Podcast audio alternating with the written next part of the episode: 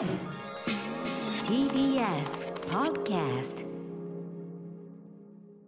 11月25日木曜日時刻は8時になりました。TBS ラジオキーステーションにお送りしているアフターシックスジャンクションパーソナリティの私ライムスター歌丸そして木曜パートナーの TBS アナウンサーうないりさですここからは聞けば世界の見え方がちょっと変わるといいなな特集コーナービヨンドザカルチャーです。さあ今夜はゲーム会社日本のゲーム会社ね。フロムソフトウェアのというと死にゲーいわゆる死にゲー要するにその死んで死んで何回も死んで、えー、そこから学んでちょっと成長して、えークリアしていくという非常に厳しいタイプのゲーム死にゲー特集です。ということでゲストは IGN ジャパンのクラベエスラスさんです。本日はリモートでのご出演です。クラベエスラさんこんばんは。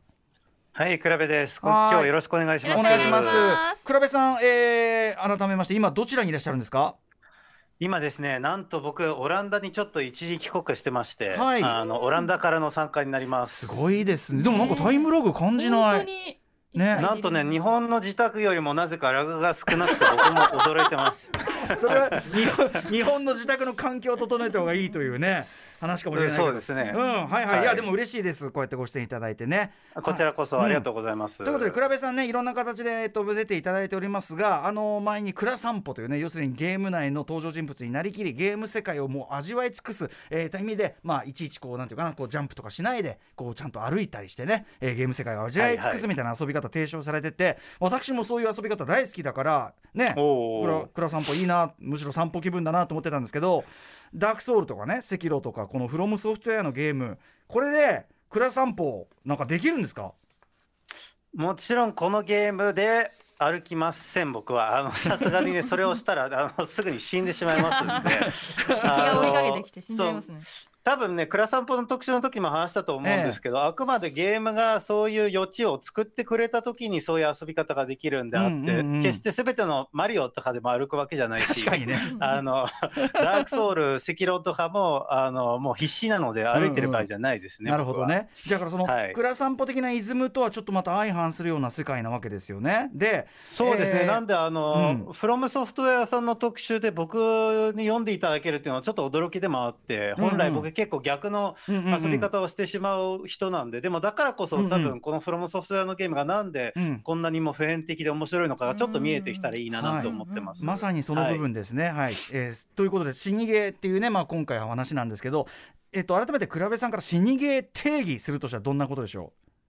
そうですね、あのまあこ、これがその2009年のデモンズソウル、これ、フロムソフトウェアのゲームなんですけど、がその、まあ、基本と言えるタイトルだと思うんですけど、う。うん。すごく新しいものを作ったというよりは、うん割と僕、ゲームの原点回帰的なところだと思ってて、ほう。っていうのも、もともとゲームは難しくて当たり前の時代があったじゃないですか、うん歌丸さんもご存知かと思うんですけど、もうそれこそアーケードゲームとかファミコはいンゲームって、本当に理不尽と言えるぐらい難しい作品が多くて、アーケードゲームは、まあ下手すればはい。そうですね、うん一生クリアできなくてもおかしくないのが普通だったんですよね。あのオールクリアっていうのが別に前提ではなかったというかアーケードなんていうとあの、はいむしろゲーム側ができるだけ早くこちらを殺しにかかってくるというかそうそうそうそうあの100要するに100円をねいっぱい消費させたいですから、はい、あの早く終われ早く終われってゲーム側が仕掛けてくるという そういう世界ですもんね。まさにそうですね。で、それがそのアーケードのルーツから離れてって、より親切な設計で、まあ、その単にそのチャレンジ以外にもさまざまなストーリーを届けたりとか、うんそういう世界観を味わうとか、いろんなことができるっていうことが、まあ、その徐々にあの発掘されて、僕もそういうタイプのゲームが好きだったんですけど、フロムソフトウェアはそこで、その、あ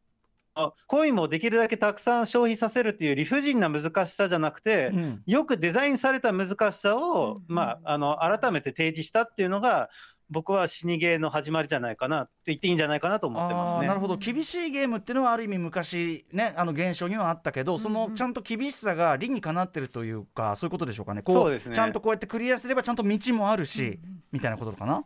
まあ、もちろんそういうゲームも昔なかったわけではないですけど、まあ、例えばチェックポイントとか今の時代だからこそできて、うん。何回も何回もスター振り出しに戻って同じことをやらなきゃいけないとかじゃなくて、チェックポイントを出したりとか、あるいはその、まあ、昔のゲームだと運の要素がすごい強くて、はい、結局こう何回も当てずっぽにやるしかないみたいなパターンも多かったですけど、ダークソウルはしっかりとその相手のパターンを読んだりしていけば攻略できるようになっているので、まあ、しっかりとプレイヤーに学習させて成長させるような難しさをデザインしていると思いますね。その意味ではちゃんと現代ゲームのスペックに応じた進化もしたそのゲームの根源に沿いつつも進化してるということなんですね。そうですね、うんうん基本的にはその難しいチャレンジを乗り越えるっていう本当にまあピュアな原始的なゲームですけどそれをなんていうんですかあんまり作らなくなった時代に、うんえー、とその時代ならではのそのデザインの秀逸さで作ったっていう感じですかね。うんうんしかしねあの先ほどもちらりとおっしゃってましたけどやっぱりその本来であれば倉部さんが好きなタイプのゲームじゃないはずだというかこの死にゲー的なものを倉部さん最初はどうだったんですか？いや僕も全然あの最初は面白いと感じてなかったし自分のためのものではない、まあ、たくさんの人が紹介あの評価するのは分かるんだけれども、うん。まあ、そのストーリーとかロールプレイングとかがしたい人にはうん。向かないゲームだなと思ってて、うん。まあ、ちょっと触ったりして、まあ、やっぱダメだなって言ってえあの本当に多分ふまあ、10年近く苦手意識が続きましたね、ええ僕も。あーそれはでもね、はいあの逆に僕は近しく感じますねその感覚はねすごく。ええそれが、はいはいそれがどうしてこう変わったんでしょまあなんかあのデモンズソウルが最初に出た時に、うん誰しもがそうだったと思うんですよね。あ例えばあのソニーさんの、まあ、当時パブリッシャーだったソニーさんのう。うん吉田修平さんも「はいあの This is crap ここれはクソゲーだ」という あのふうに考えたっていう話がすごく有名で。うんうんうん。でその後こう口コミとかレビューで広がったりしていやいやこんなの逆にすごくいいゲームじゃないかっていうふうになったんですけど,、うんうん。ど。それは吉田さんが何も分かってなかったっていう話ではなくて、うんうんうん。最初そう思ってしまうと思うんですよ、うんうんうん。このフロムソフトウェアのゲームというのは。うんうん。であの何かをこう一つ乗り越えなきゃうんあのその良さがわからないものだと思うので一回左折を味わってうん。その左折を乗り越えた先にうん。ものすごいなんていうんですかこうまあ本当に死ぬか生きるかの世界みたいなその乗り越えた人にしか味わえないものがあってはいで僕はブラッドボーンの時にうん。こうついそこまで行ってはい。あなるほどやっとあここまで頑張った僕はやっぱなんか特別なものを味わえたっていうような実感がありましたね。な。るほど、はい。これさっきからうないさんもすごくこう実感を持ってうなずかれてる。いやもう今倉部さんが言った言葉に全てが集約されてるというか、うんうん。そのもうこんなカタルシスって普通のゲームプレイじゃ味わえないんですよね、うんうん。日常生活でそうもなんですよ。こんなうん。辛いこと、うんこんなに乗り越えられないことって、なかなかうん。日常生活でもなかなかないだろうぐらい、もうすごいうん。ものを押し付けられるんですけど、うん。私もまさにブラッドボーンうの、ん。そのゴースの意志っていう、うん。そのブラッドボーンの中で最強のボスって、まあ人にもよるんですけど、うん。言われているボスに5時間もかかっちゃったんですよ。うんうんうんそれを倒した時は何ですかねもう倉部さんあれは。なんかスポーツみたいなものですよね。も うなんか全てが全てのこれまでの負のうん。負の精神状態が全て浄化されて、まさになんて素晴らしいゲームなんだ。巨大なカタルシスがまさにゴーなっている。ス大好きみたいになっちゃうっていう。うん、でそれは多分その5時間挑戦してやっぱ無理だって言って投げた人には分かんないんですよね。うん。で僕もずっとその前に投げてしまうタイプだったんですけど、う結構このゲーム自分に合わないって言いやすいんですよ。うんうんうん。いや俺こんな時間ないしとかって言えるし、うんうんうんいや今俺はより世界観味わたい味わいたいしとかってこう、うんなんていうんですか？こう言い訳しやすいんですよ。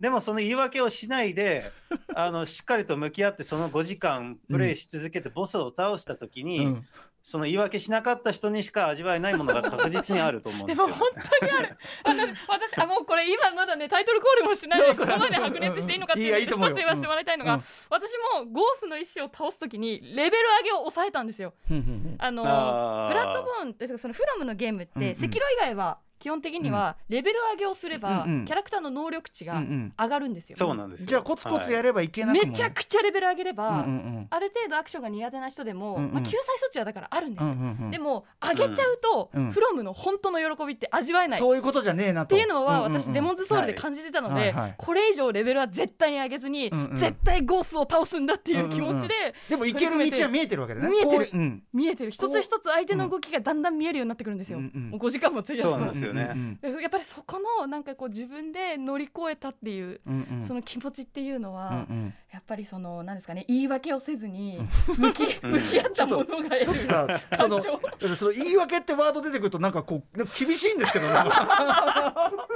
いやでも厳しい世界ですよ、厳しこい世界。のゲームは。なるほど。うん。ちょっとねでもあの説得力があるのはやっぱりあの倉部さんは最初苦手だったねっていうようなのがあるからこそなんでちょっと今日はですね、えーそういうお立場からの解説を伺っていきたいと思います。ということでいきましょう。史上最高のゲームに選出されたダークソウルそして発売が控える世界的注目作エルデンリング日本のゲーム会社フロムソフトウェアが生み出した死にゲーがゲーム業界に与えた影響特集 by クラベエスラさん。よいしょ。お願いします、えーダークソウルシリーズやブラッドボーン先ほどからタイトル出てますね、えーそして2019年にザ・ゲームアワードで、えーゲームオブザイヤーを獲得した赤炉など、えー過剰なまでの歯応えを持ったアクション性で要するにまああの難しいわけですね。ただ習熟していくとクリアしていくことはできる、えーアクション性で死にゲーと呼ばれる一つの潮流を作り上げたゲーム会社フロムソフトウェアその最新作で来年2月にリリース予定のエルデンリングの先行テストプレイが行われ世界中のゲームファンたちがまあ非常に盛り上がりつつあるということですね。はいそして先日イギリスの殿堂ゴールデンジョイスティックアワードにてダークソウルが史上最高のゲームに選ばれるなど話題満載。そんなタイミングで改めて死にゲーがゲーム業界に与えた影響や記載宮崎秀隆さんが率いるフロムソフトウェアの哲学について伺っていきます。はいということで、えー伺っていきたいと思います、まあ、あのまずはそのね本編では具体的にフロムソフトウェアという会社と、えー、新芸の系譜どういう系譜でねここまで進化してきたのか伺っていきます、えー最新のニュース改めて言っておきますと、えー23日にイギリスのゴールデンジョイスティックアワード2021、えーその中でダークソウルが、えー史上最高のゲームに選ばれた。ね。えー、倉部さんこれこれについての感想いかがでしょうか？いや、これは、あの、なん、なんていうんですかね、こう、妥当かどうかという話以前に、うん。やっぱちょっと驚きであって、まあ、先ほどうなぎさんとも話してたんですけど、その、なんていうんですかね、こう、言い訳せずに乗り越えた人にだけ与えられる素晴らしさみたいなゲームなので、はい、その、広くベストゲームに選ぶ作品としてはうん、うん。やっぱり、やや極端なんじゃないかなっていう気が、正直なところするんですよね。まあ、例えば、マリオとかゼルダは、うんうん。あのある程度誰にでも楽しめる作品として、うんうん。なんていうんですかね、こう万人向けなところがあるんで。ですよね。あのデモンズソウルダークソウルの素晴らしさっていうのは万人向けじゃないからこそうんうん。素晴らしいみたいなところがあるんで、はいそういう万人向けと言い言いづらいゲームがその、史上最高のゲームに選ばれる選ばれるのは不思議な感じはしますけど、でもオンライン一般投票なんでね。そうですね。うん。だからその思い入れある人の思い入れがいすごい強いってことですかねやっぱね。そうですね、まあ、あと投票となると、当然ながらあの必ずそのユーザーの傾向というか、偏りが生じるので、うんまあ、その悪く言えば、たまたまダークソウルが好きな人たちがこの投票に集まった可能性もなくはないんですけどでも、まあそれはさておき、あのダークソウルが広く受け入れられる、えっと、評価されるのは、まあ、うん。その評価されてしかるべきだと思うし、うん。ここ10年でダークソウルほど、えっと、ゲーム業界全体に影響を与えた作品も、まあ、ほとんどないんじゃないかなと言っていいと思うので、あのまあ、そのように評価されても別に、うんうん。まあ、驚きはありますけど、うん。あの別に間違ってるとは思わないという感じですかね。なるほどなるほど、はい。さあそして、えー、と来年2月にリリースが予定されている「エルデンリング」先行プレイ映像が出てます、えー、倉部さんはもうテストプレイもされたんですよね、そうですね、5時間ぐらいしかできなかったですけど、うん。うんあのプレイさせていただきました。えー言える範囲での感想どうでしょそうですね、あのーまあ、ダークソウル、デモンズソウルがその死にゲーのベースだとするならば、うん。ブラッドボーンとか赤炉は、新しいコンセプトをそこにど導入してきて、それをこう、なんていうんですか、あの、うん。ひねりを加えて、さらにまた面白いスパイスを与えてくれたんですけど、今回、エルデンリングは、そういう分かりやすいひねりがあるというよりも、その、まあ、いわゆるオープンワールドに近いフィールドで、うん。あのオーソドックスな死にゲーを展開させてるような感じがあって、なので、こう、ひねったというよりは進化させてる感じが近いかなという気がしますね。今までできたことをより大きなスケールで見せたらどうなるのかっていうことで、まあそれは言ってみればあの分かりやすい新しさはないけれども多分うん。遊べば遊ぶほどその体験の大きさがなんか今までと大きな変化をつけてくるんじゃないかなっていう気がしましたね。うんはい。なんかあの普通に考えるとオープンワールドイズムとそのフロムソフトウェア的なそのイズムってうんうんちょっと食い合わせ悪そうな気もするんですけど、そのそうですね辺は、あのなんかうまく融合されてるっていうか。その辺はあのちょっとゼルダの伝説ブレス・オブ・ザ・ワイルドと似てるところがあると思うんですけど、うん。あれも本来はねオープンじゃなくて、うんうんあのまあ、ダンジョンがあったりしたんですけどその中で、あの祠って言って120箇所に隠されたミニダンジョンみたいなものがあったんですよね。はい。そういう意味でミニダンジョンの相性の良さっていうのはオー。プンワールドってその探索し続けられるようにこう1時間もいなきゃいけないようなダンジョンだとはい。そのオープンな感じがなくなるんですけど、うんうんうん。同じようにこのエルデンリングはあの、まあ、地下坑道とか洞窟とか墓地とかがあちこちにあって、うん。そのいわゆるフロムらしいデザインが施されたミニダンジョンがあって、でそこから出てきたらあのオープンワールドならではのそのなんていうんですか探索の要素があったりとか、やっぱり今までのフロムソフトウェアのゲームになかったもので言うとその広いフィールドにいきなりボスが現れるっていうことですね。でそれはまたあのなんかそのボス部屋だと逃げられないじゃないですか。そうですね。こう広いオープンワールドだと逃げるっていう選択の余地もあってあるいはるんですか？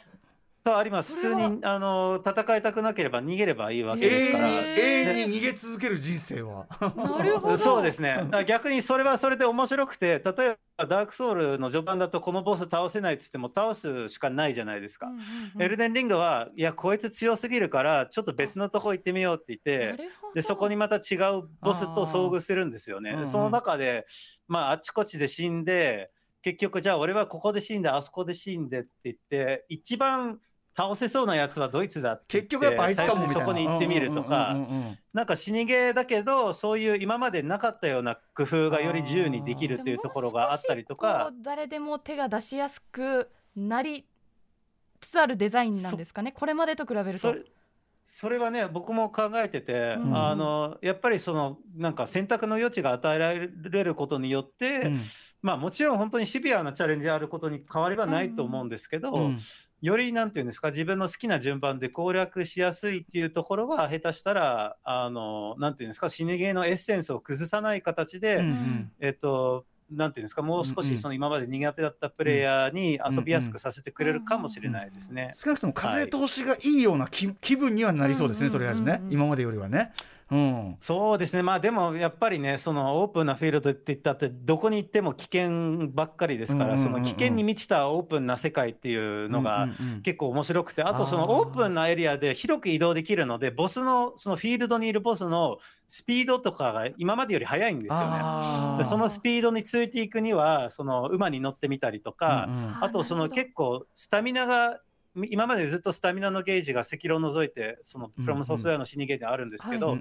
今作もあるんですけどその減りが少なくなってきてるのでよりそのダッシュをしながら戦ったりとか、その辺もオープンになったことでどうやって立ち回りをするのかっていうのが結構やっぱりいろいろと遊べば遊ぶほど最初はこうダークソウルと同じに見えてきたものうんうんがこのスケールによっていろいろと変わってる。だからその全体が大きく進化してるような感じですね。さ。すがだな話聞けばいや聞くほど。本当に、うん。いえいえ。これまでのフロムとのその違いっていうのがはっきりと浮かび上がってきましたね。ちょっとね最後の方ではこう、うん。入り口に何がいいですかね？なんてことを聞きたかったんだけどエルデンリングの可能性もやっぱありますねやっぱそうでねす。ね。うん。まあなくはないですね。逆に「ゼルダの伝説ブレス・オブ・ザ・ワイルド」も結構多くの人にとってねゼルダの入り口になったっていうところもありますから、うんうん今までのパターンがダメだったらやっぱりそれは大きく進化させたエルデンリングがもしかしたら、あこれだったらできるっていう人も増えるかもしれないですね。はい、はい、いやということでですねもうすでにかなり聞き応えがある内容になっておりますが、えーお知らせの後に、えー本編伺っていきたいと思います。倉部さんよろしくお願いします。はい、お願いします。After Six Junction. 時刻は8時20分です。アフターシックスジャンクションのパーソナリティ私ライムスター歌丸そして木曜パートナーの TBS アナウンサーうないりさです今夜は日本のゲーム会社フロムソフトウェアとシニゲー特集をお送りしていきます。ゲストは IGN ジャパンのクラベースラさんです。よろしくお願いします。はい、よろしくお願いします。倉部さん今オランダにオランダ今何時なんですか？今ね、僕ずっとね、仕事してる間は日本の時計しかつけてないですけど、うんうんうん。うんあの確か今12時半ぐらいだった確か。お昼のでああそうですか。じゃあちょうどいいですね。はい。さあ行ってみましょうか、ははい、ここからは2部構成でお送りしていきます。第1部はフロムソフトウェアとは一体どんな会社なのか。そして第2部はシニゲーというジャンルが業界にもたらしたものということで、えー早速行ってみましょう。1部はこちら。記載宮崎秀隆率いるクリエイター集団フロムソフトウェアのゲーム哲学とは？はい改めて今回ね、まあ、いろんなゲームタイトル出してますがそのようなを全て出している日本のゲーム会社フロムソフトウェアがどんな会社なのかから伺っていきましょう。倉部さんぜひお願いします。はい、まあ僕も当然中にいる人間じゃないので、あのあくまでそのイメージではありますけど、結構ね、あのクリエイター主導のゲーム会社なんじゃないかなとは、あのそういう印象を抱いてます。うんうんというのも、まあ今あの宮崎さんがあのそのディレクターをやりながら、そのフロムソフトウェアの代表にもなってるので、うんあのーで古いインタビューとかその、まあ、宮崎さん以前のもともとねアーモードコアとキキングズフィールドとか、ええ。あの死にゲー以外の、えっと、うんうん。ゲームでもやっぱ愛されてた会社ではあったんですけれども、あーはいはい。あのー当時のインタビューとか読んだりしてもアイディアが通りやすい会社だとか、うんうん。単純に金儲けだけでものを判断し判断しないといったところが、ああのーありまして、ーはい。やっぱ確かに見てみると、まあ、あのキングズフィールドっていうのは一人称視点のリアルタイムアクションのゲームなんですけど、はい。まあ、そのいわゆる単性バトルの、まあ、ドラクエとか FF がその黄金期を迎えてた時代に出してたゲームなんですよね。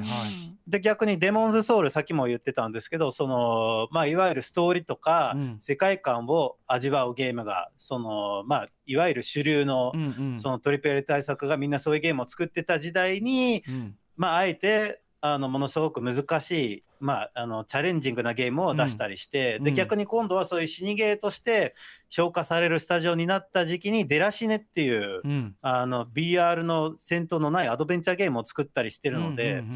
なんかその期待されるものをその無難に作るっていうよりは常にクリエイターたちが作りたいものを作ってるイメージはかなりありまして、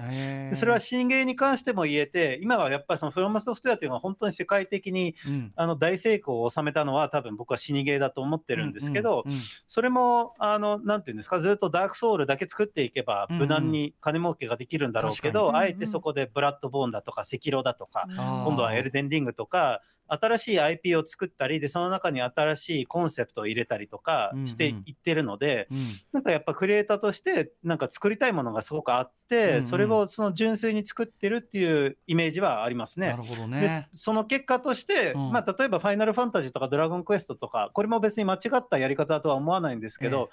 あのドラクエファンがいるわけですよね。で、うんうん。ファイナルファンタジーのファンがいるわけですけど、うんうん。その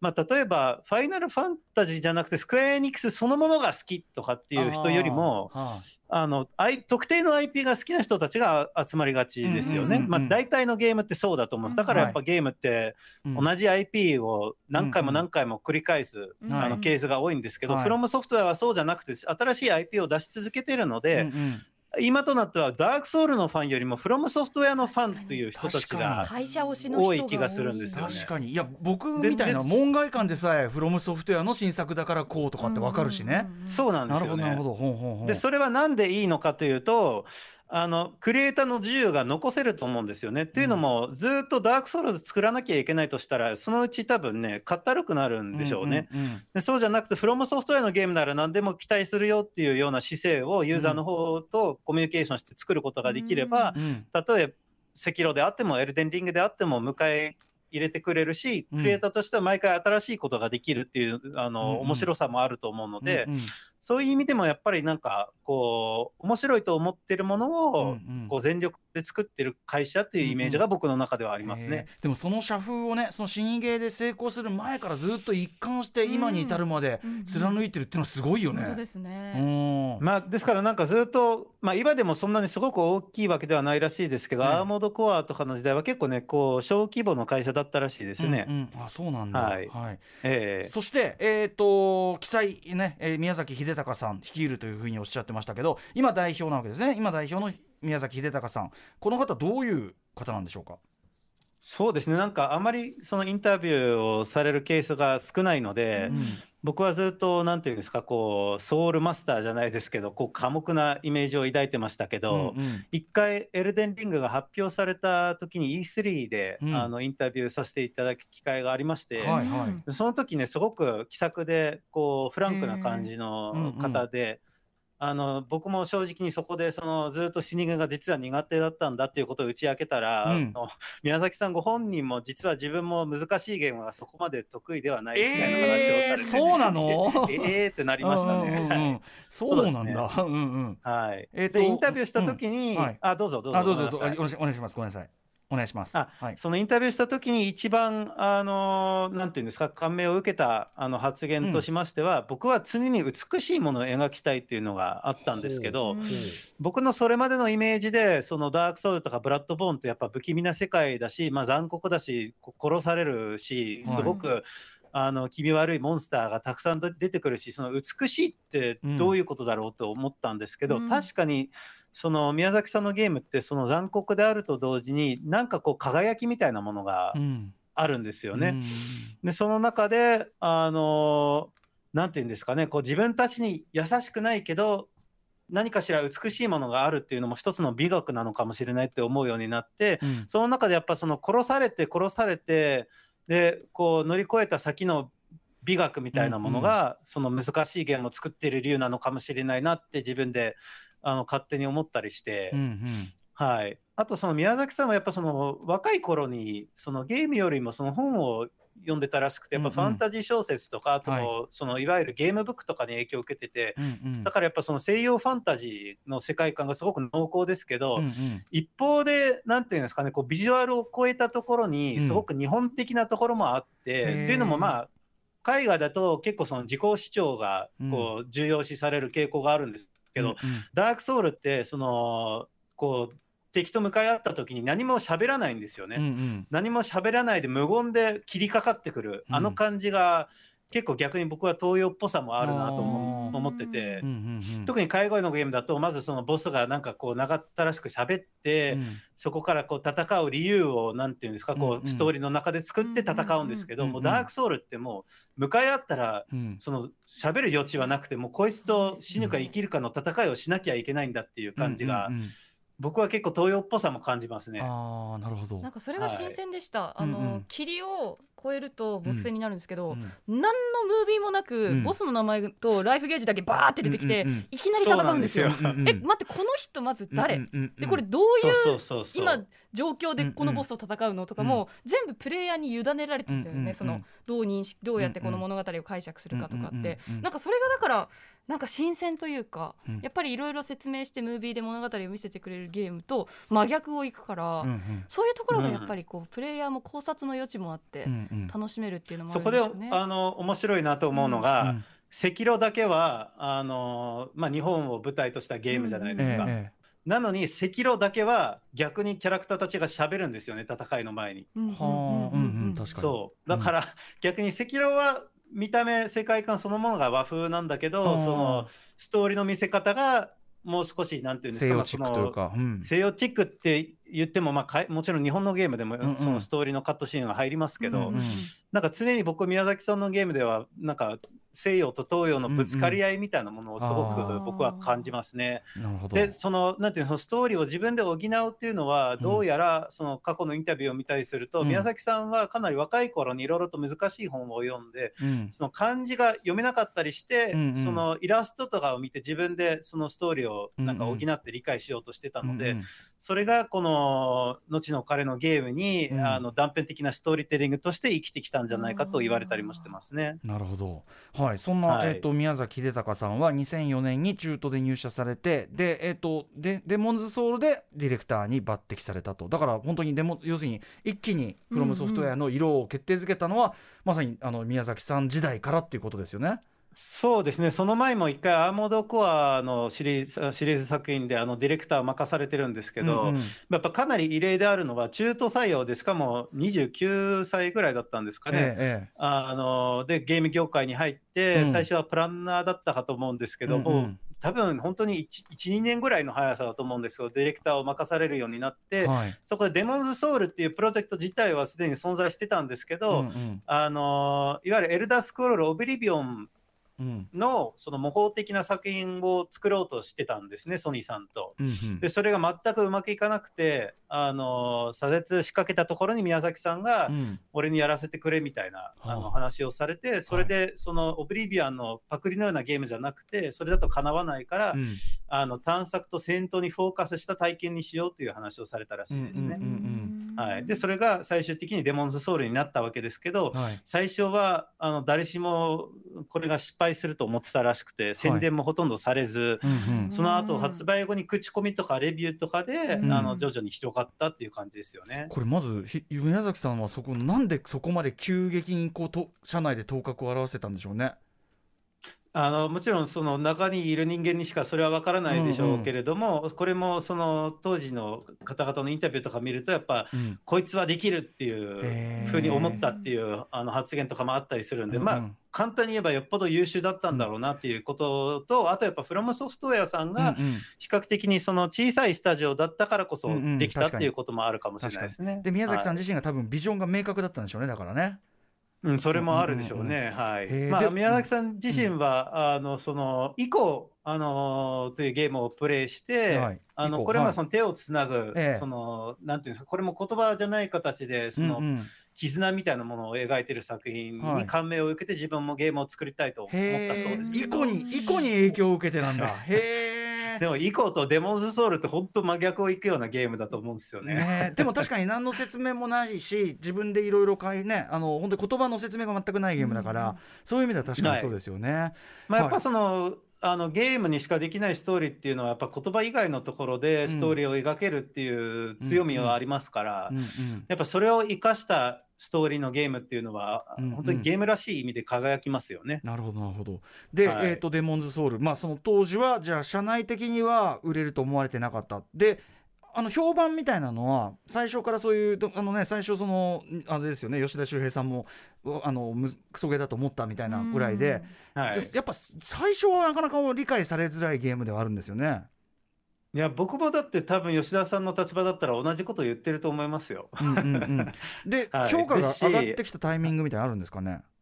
まああのーやっぱそのユユーザーもその東京ゲームショウで使用できた時には同じような感想だったらしいんですけど、うんまあやっぱその乗り越えなきゃいけないものがあるじゃないですか。うんうんそれがその15分なり30分の私有で分かるはずがないうんんですよ。うんで特にまあ今となってはもう死人ゲーっていうと、まあ、そのみんなと理解があるから、はい短い私有の中でもまあ分かるんですけど、うんうん。その流れがそのジャンルが存在しない時代でしかもその分かりやすい親切設計のゲームが流行している時代にそれを出しちゃうと、うん。まあ短い遊プレイ時間では絶対に分からないんですよ。うんうん。でそれ発売後に例えばまあゲームのレビューを書く人たちなんて分かりやすい例で、うんうん。あのクリアしなきゃレビュー書けないんですよね。だから必ずその乗り越えざるを得ないわけですよね。うんうん。で乗り越えた人たちにはやっぱり特別な体験が待ってるわけですからまあそのレビューは高評価が集まったりしてで逆にユーザーもその直接自分の手に渡ってじっくりと遊ぶ時間が増えた中でうん。投げた人とそうでない人がいたと思うんですけど、投げなかった人はやっぱそれを口コミで広げたりして、本当にあの34ヶ月で確か日本では20万本ぐらいだったかな、まで上って、まあそのヒットになりましたね。はい、デモンズソウル、はい。でその後2011年ダークソウルシリーズがあり、えーその後ブラッドボーンがありみたいなまあいろいろこう違う形で出てくるわけですよね。はい。はい。まあ、完成されたっていうのがダークソウルさっきからね言ってるせ史上最高のゲームを選ばれたダークソウルってことでしょうか？うん、まあそうだと思いますね。まあもちろんデモンズソウルもかなり僕は、まあ僕はあのずっとそのリアルタイムでやってきてるわけではないのであれですけど、うん。デモンズソウルもかなり完成度が高いとは思いますけど、うん。あのダークソウルではまあそれがより洗練されたっていうのもそうですし、あとそのオープンワールドとはちょっと違うんですけど、その一つなぎになった世界だったんですよ、ダークソウルが。で、あのデモンズはそのワープしてこう、まあ、いわゆるその、まあ、広めのステージ型のゲームだったので、うんうん。それがちょっとメトロイドバニア的な探索の要素がよりその加わって、うんうん。あのまあまあまあ、あとは単純にやっぱりより広くそのデモンズソウルがすでにあったのであのプレイされたっていうこともあって、うん。あのダークソウルは死にゲーの基本っていうイメージは多分強いんじゃないかなと思いますね。ちなみにうないさんやった順番って、私はもうそれこそ本当に死にゲー苦手でやりたくなかったんですよ、うんうんうん。苦手意識があったのは。うん。でもその去年プレイステーション5が発売されたタイミングで YouTube も始めまして、うんはい。何かローンチタイトルをやりたいと思った時に、まあ、デモンズソウルタイトルは知っていたので,、ええ。でしかもリメイクが出ると。うん。ということであんまりちゃんとゲーム性を理解しないまま、手をつけちゃって、うんうん死にゲーって聞いてたけど、うんうん。まあいけるっしょぐらいの気持ちで手をつけたら、うんもしあのフロム好きな人いたらぜひあの YouTube のシャープ1見ていただきたいんですけど、もうまさに知らなかった人間がやるとこうなるをすべて もう私が体現してるんですけど、うんうんうんもうねそこから始まり、うんもうこのゲーム手出したこと本当に後悔したんですよね、うんこれだって一回走らせたら最後までクリアしなきゃじゃないですか。ねやっぱやってるからね実況から、で,、まあ、でもなんだからその気持ちでなんとかなんとかデモンズをリメイクをクリアし、うん。でその後にブラッドボーンが世界観的にちょっとホラーチックなゴシックホラーでかっこいいからやってみたいなと思ってブロブラッドボーンをやってうん。まだ2作なんですけど、うんもうすっかり大ファンになりました。ね、はい。素晴らしい。ねあのしかもフロムファンのですねいろんな叱咤激励もあ受けながら。そうそうそう。ね投げるな。ここで投げるな。そう。もうねフロムファンの皆さんの声援がこれもうめちゃくちゃあれ励みになるんだけど超厳しくて。逃げるな。逃げるな。ここで逃げるな。レベル上げるな。もう十分レベルは高いみたいな。僕もうないさんの実況プレイ見てたんですよ。でそれこそまさにあの最初の実況プレイ見た時には本当にこう分かってない人のプレイだなと思ってそれが微笑ましかったりしてでもそこでやっぱりあのなんていうんですかねこのダークソウルというか死にゲーがその実況プレイに向いてる理由の一つとして、うんうん。そういう人が果たしてこのチャレンジを乗り越えられるかどうか見守りたくなるんですよね。うんでうなえさんも言ったようにそのあのファンの皆さんがいろいろとアドバイスしたりして、うんうん。で僕もしばらく見ないうちにうないさんまだプレイしてるなって言って動画見てみたらめっちゃ成長してて、はいはいはいはい。下手したら俺よりこれあの効率よく倒してるなと思ったりして、うんうんうんうんやっぱその人のチャレンジを見守りたいのと、うんはい。それからあの初心者にアドバイスしたくなるっていうのがその動画に向いてるのと、あとそはい。のコミュニティができやすいっていう。そうですね、仲間意識がすごく強いなというふうに私も思いました、はい。確かに。それで完全にねね。ちゃんと成長、ビルドゥングストーリーになってるわけです。ビルドゥングロマンになってるわけよ。本当にはい。知った激励のおかげで。さあということで、えーこんな感じでフロムソフトウェアどんな会社かというね話をしてまいりました。ということで後半戦いってみましょう。後半戦はこちら。古くて新しい？死にゲーが日本のゲーム業界を救った理由とは？はいということでえっ、と日本のゲーム業界救ったこれどういうことでしょそうですね、まあ、あの2012年のことだと思うんですけど、あうん。の海外のですねゲーム開発者向けの会議で、うはい。あのインディーのクリエイターに対して、うん。えっとですね、日本の方があの、まあ、そのあなたたちはすごく古い、まあ、ゼルダとかメトロイドとか、うんうん。あの日本のゲームに影響を受けたと聞いてすごく、うんうん。あの誇り高いんですけれども、うんうん。逆にその最近の日本のゲームは、うんうん。あのいかがですかっていう質問をされたんですね。でそこでああのフェズというゲームであの知られているフィル・フィッシュさんが、うんうん。今のにゲ日本のゲームはクソだよとはっきりと答えました。うんで、あのまあ、そのあのうん。話し方はちょっとですね、うんうん。あのまあ、失礼に当たるんじゃないかという話もあったんですけど、うんうん。一方であのジョナサン・ブローという人がいまして、うん。あのブレイドとかザ・ウィットネスを作ってる、うんうん。えー方なんですけど、なんで日本のゲームがつまらなくなったのかということを語りました。うんうん。で、えっとそこでですね、あのやっぱ親切すぎるっていうことがあって、うんうんうんてをプレイヤーに説明しようとして、うんうん。まあ、ゼルダとかはあの頃ちょうどスカイウォードソードが出て間もなかったんですけど、うんうん。あのまあ、ひたすらヒントを上げてきたりとか、うんうん。ボスの倒すパターンをわざわざ教えてきたりとかして、うんうん。うん自分で発見する喜び自分で乗り越える喜びが何もないじゃないかっていうことになってきて、うん。でこういう親切なデザインって、うん。いいデザインって思いやすいっていう話があって、っていうのもやっぱちゃんとプレイヤーに説明しなきゃいけないっていう大前提があってうん。それを丁寧にやってればとりあえず間違いはないと思いがちですけど、うんうん。やっぱ程よく説明してあの全て説明しないのもすごく重要で。うんうんあのここまでは説明するけどそこからはプレイヤーが自分で発見しするしかないみたいなうんうんバランスにしないと、その自分でやってるっていう喜びがなくなっちゃうんですよね。うんうんでそれがすごくやっぱりあのあってでこの時すでにデモンズソウルやダークソウルは例外でだよってこの2人は言ってるわけですよ。なるほどうんうんうん。えーでそこからやっぱりその、まあ、一番その日本のゲームが衰退期を迎えてた時期だったんですけど、うんうん。まあ、逆にあのその時期に出てたゼルダの伝説スカイウォードソードとゼルダの伝説ブレス・オブ・ザ・ワイルドを比較すると、はいあらゆる意味ではい。あの再びプレイヤーの実力を信じるゲームデザインになってるんですよね。えブレス・オブ・ワイルドは確かにあの説明ないままに割と放り出す感じですもんね。そうですね、うんうん。あの攻略の順番も自由だし、うん。そのダンジョンで使うアビリティも割とご利用しができたりとか、うんうん。あと自分でどのアビリティを使わなきゃいけないのか考えないといけなかったりとか、あとはまあ普通に簡単に強い敵とかが増えたりしてどう攻略するのかっていうヒントがなかったりとか、うんうん。あらゆる意味であの全てを教えるんじゃなくてプレイヤーが自分で発見するだろうということを信じてうん。デザインされてるっていうところがありますね。あの三浦大知君でがまだ出たばっかりの時にゼルダの感動を話してまさにそれで、うんうん。雪山にあの薄着で行ったら死ぬんですよと。そうそうそう。か。そうなんですよ、ね。そうか。服作んのかはい。って気づく、これが良かったみたいなこと言ってまさにそういうことですもんね。ううん。んはい、でこれが別にあのダークソウルがそのはあのなんていうんですか最初にやったことなのかっていうとそんなことなくて、うん。うんオリジナルのファミコンの「ゼルダの伝説」もそういうゲームだったわけじゃないですか。はいはい。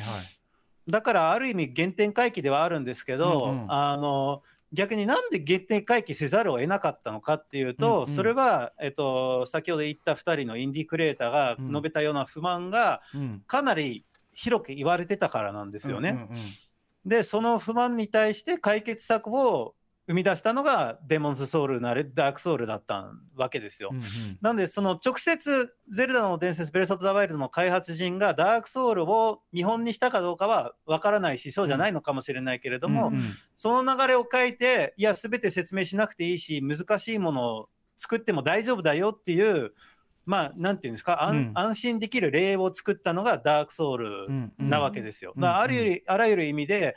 あのもっとプレイヤーの実力を信じる難しめのうん。その歯応えのあるゲームが、うんうん。ちトリプル A でも増えた、もうインディーゲームではそういうゲームはずっと出続けてたんですけど、うん。うんはい。あの大きなゲームでもそういうデザインを再びするようになったのは僕は、うんうん。あの完全にフロムソフトウェアのおかげじゃないかと思ってますね。なる。ほどね。これね皮肉なもんですね。プあのユーザーのために親切に進化していったものが、でも実際確かにこれあのまあ日本のゲームに限らずだけど僕もゲームやってて、はい。もう今てあのと場所にその場所に行くとこのボタンを押すといいですよみたいなのはもう全部指示出るし、でだからそうなんですよ。だから行けって言われた場所行って押せって言われたボタンを押して俺はプログラムかっていう瞬間が やっぱあるから。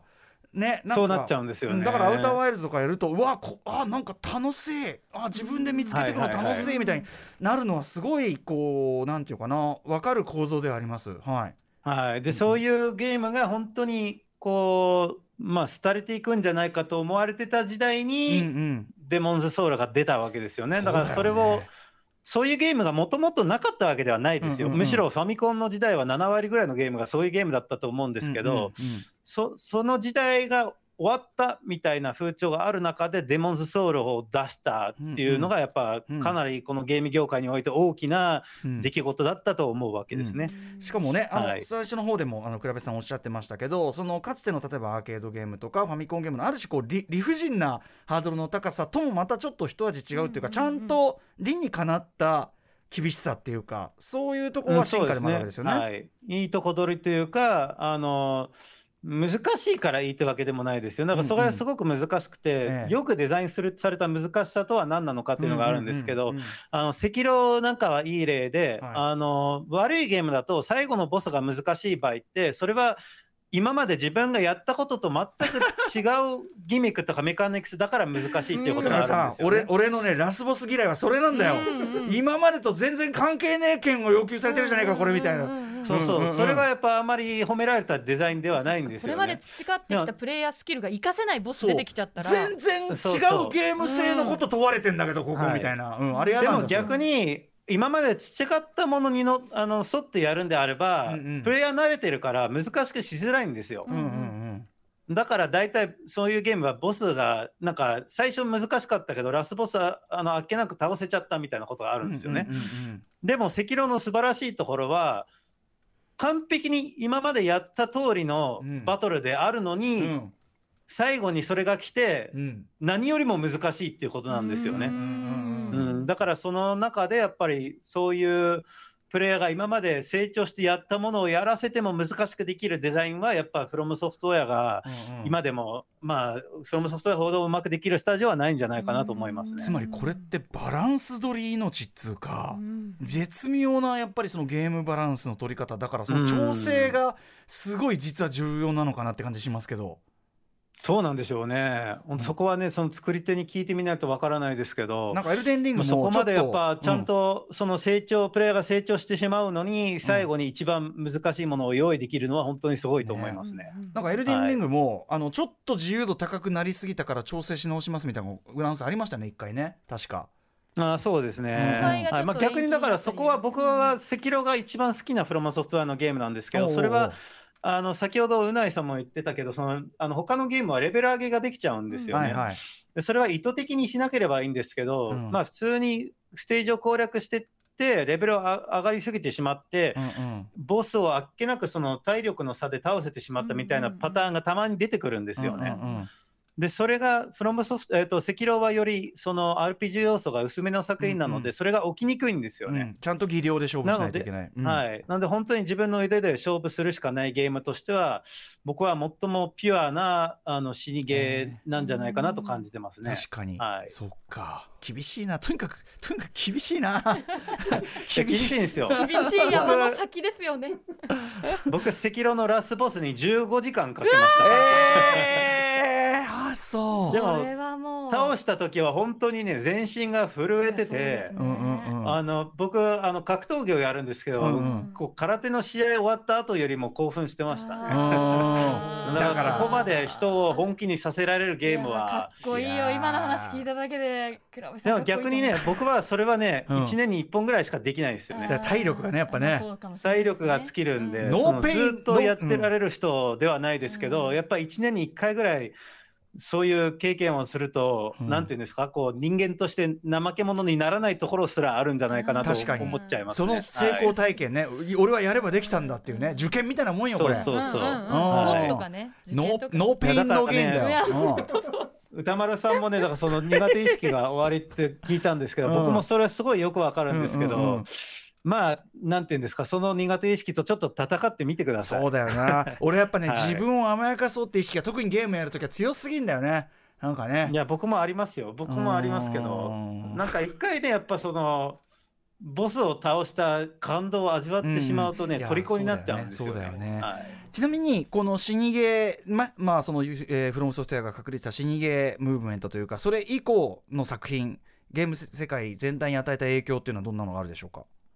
まあ、当然、まあ、その今死にゲーで死にゲー言ってますけどその死にゲーっていうジャンルそのものが、うん。えー、と生まれて、まあ、ニオであるとかコードベインとかザ・サージとか、まあ、そういうゲームがたくさんあるのはもちろん、うんうん。えっと、インディーゲームでも 2D で死にゲーを作ってるところがあって、うんうん。これ面白いところはインディーゲームってもともとすごく日本のゲームから影響を受けた、まあ、ゼルダとかメトロイドとか、ええ。あのいっぱいあるんですけど、うん。最近の日本のゲームから影響を受けたインディーゲームは多分僕ダークソウルしかないんじゃないかなと思うんですよね。ダークソウルはだからそういう意味で今のクリエイターに影響を与えている日本のゲームとして、うん。一番新しい例じゃないかなとすら言えるかもしれないですね。なるほどまあ最近だとブレス・オブ・ザ・ワイルドもまたいろいろ影響を与えているとは思うんですけれども、うんうんはい、あとは、えー、とその全て死にゲーにするんじゃなくてうん。あの特定のシステムを、うん。えー、と取り入れたりっていうパターンもありますね。例えばあの「スター・ウォーズ」のゲーム「ジェダイ・フォルン・オーダー」という作品がありますけど、はい。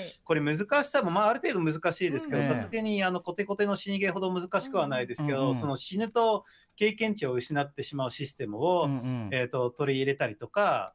あとはあ、とえー、とデス・ストランディングなんかも、そうんの非同期のオンライン要素、えっと、直接一緒に探索はしないんだけれども、はい。えっと、その中に「いいね」をつける機能があったりとか、あるいはその一緒に何かをこう橋を作ったりとかするんですけどこれも、まあ、元をたどれば、えっと、ダークソウルがプレイヤーに助言を与えたりするはあシステムを入れてたんですけど、あるいはそのプレイヤーのその死んだところで血痕が落ちててうんそれを見るとどうやって死んだかが分かるっていうところがあったりしてそのプレイヤーと直接一緒に遊ばないんだけれども、うんうんあのそのなんていうんですか、こうフィードバックがあるようなシステムを逆にデストランディングがそれをさらにあの大きくあのか。進化させたと言えるんじゃないかなと思いますし、まあ、同じようにあの今年出たデスループっていうゲームがあるんですけど、うんはい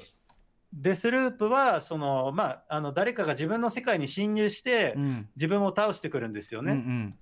これももともとはダークソウルが、えっ、と、その、まあ、デモンズソウルからあるのか。うんうんあのうん。プレ他のプレイヤーが自分の世界に侵入してきて、はい。自分を倒してくるっていうシステムがあったんですけど、それうん。うんを逆にデスループが一つのゲームの大きな要素としてさらに進化させたり、あの要素要素で影響を受けて、それをさらにあの進化させてるゲームもたくさんあるわけですね。あれ嫌だなと思ったんだけどね。もう襲ってきて、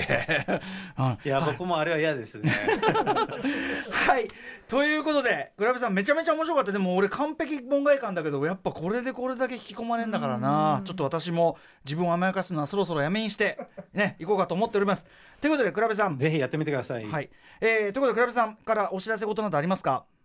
はい、えー、と IGN ジャパンの、えー普段はライターなどをしておりますので IGN ジャパンの記事とか、えー、と動画も見てください。またあのツイッターもやってますので、えー、とクラベのくーちゃんという名前でやってますのでぜひフォローお願いします。はい、倉部さん、あのね、オランダもあのヨーロッパもいろんなコロナの状況もあるようですから、ちょっとお気をつけて。あのおお帰はいありがとうございます。くださはい、ということで以上フロムソフトウェアと新芸特集をお送りしましたクラベエスラさんでした。ありがとうございました。あ